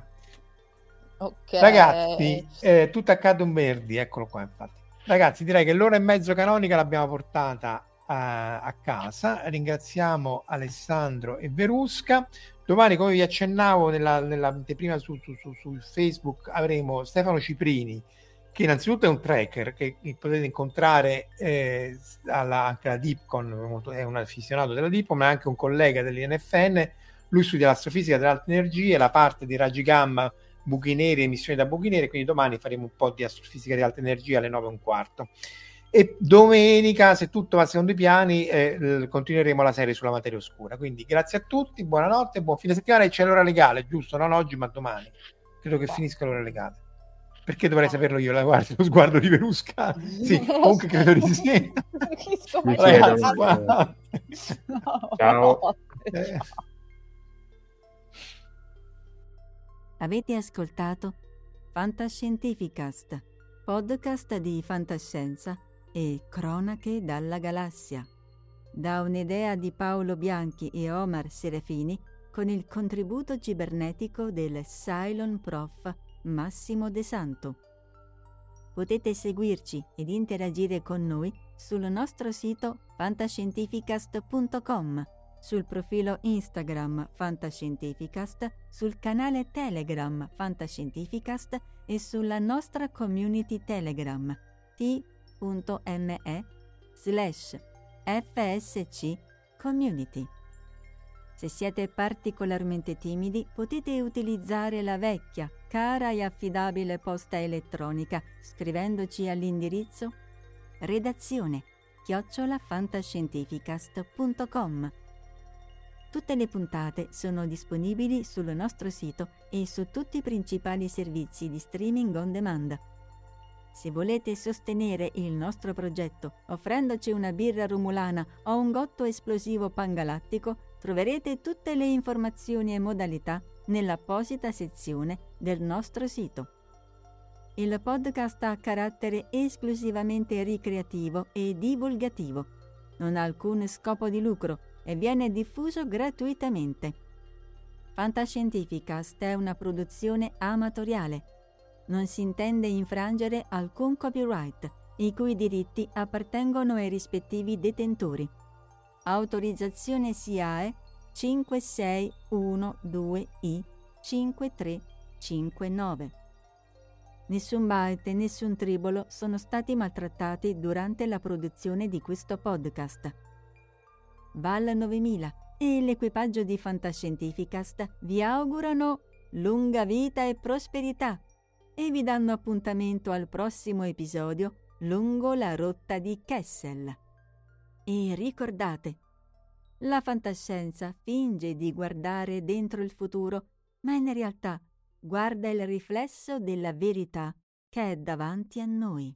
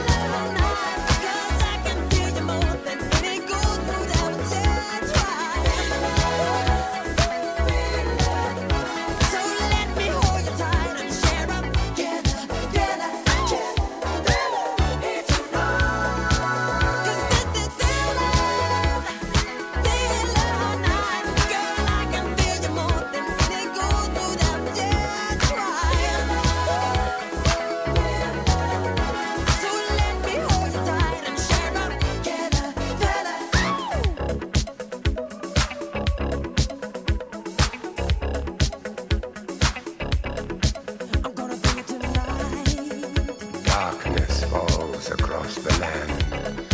The midnight hour is close at hand. Creatures crawl in search of blood to terrorize your neighborhood. And whosoever shall be found without the soul for getting down must stand and face the hounds of hell and rot inside a corpse's shell. I'm gonna do it tonight.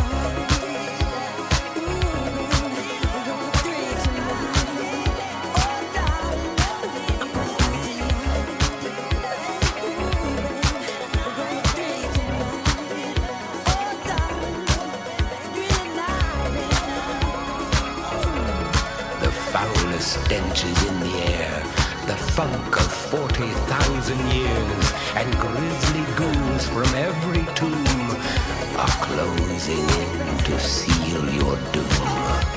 And though you fight to stay alive, your body starts to shiver, for no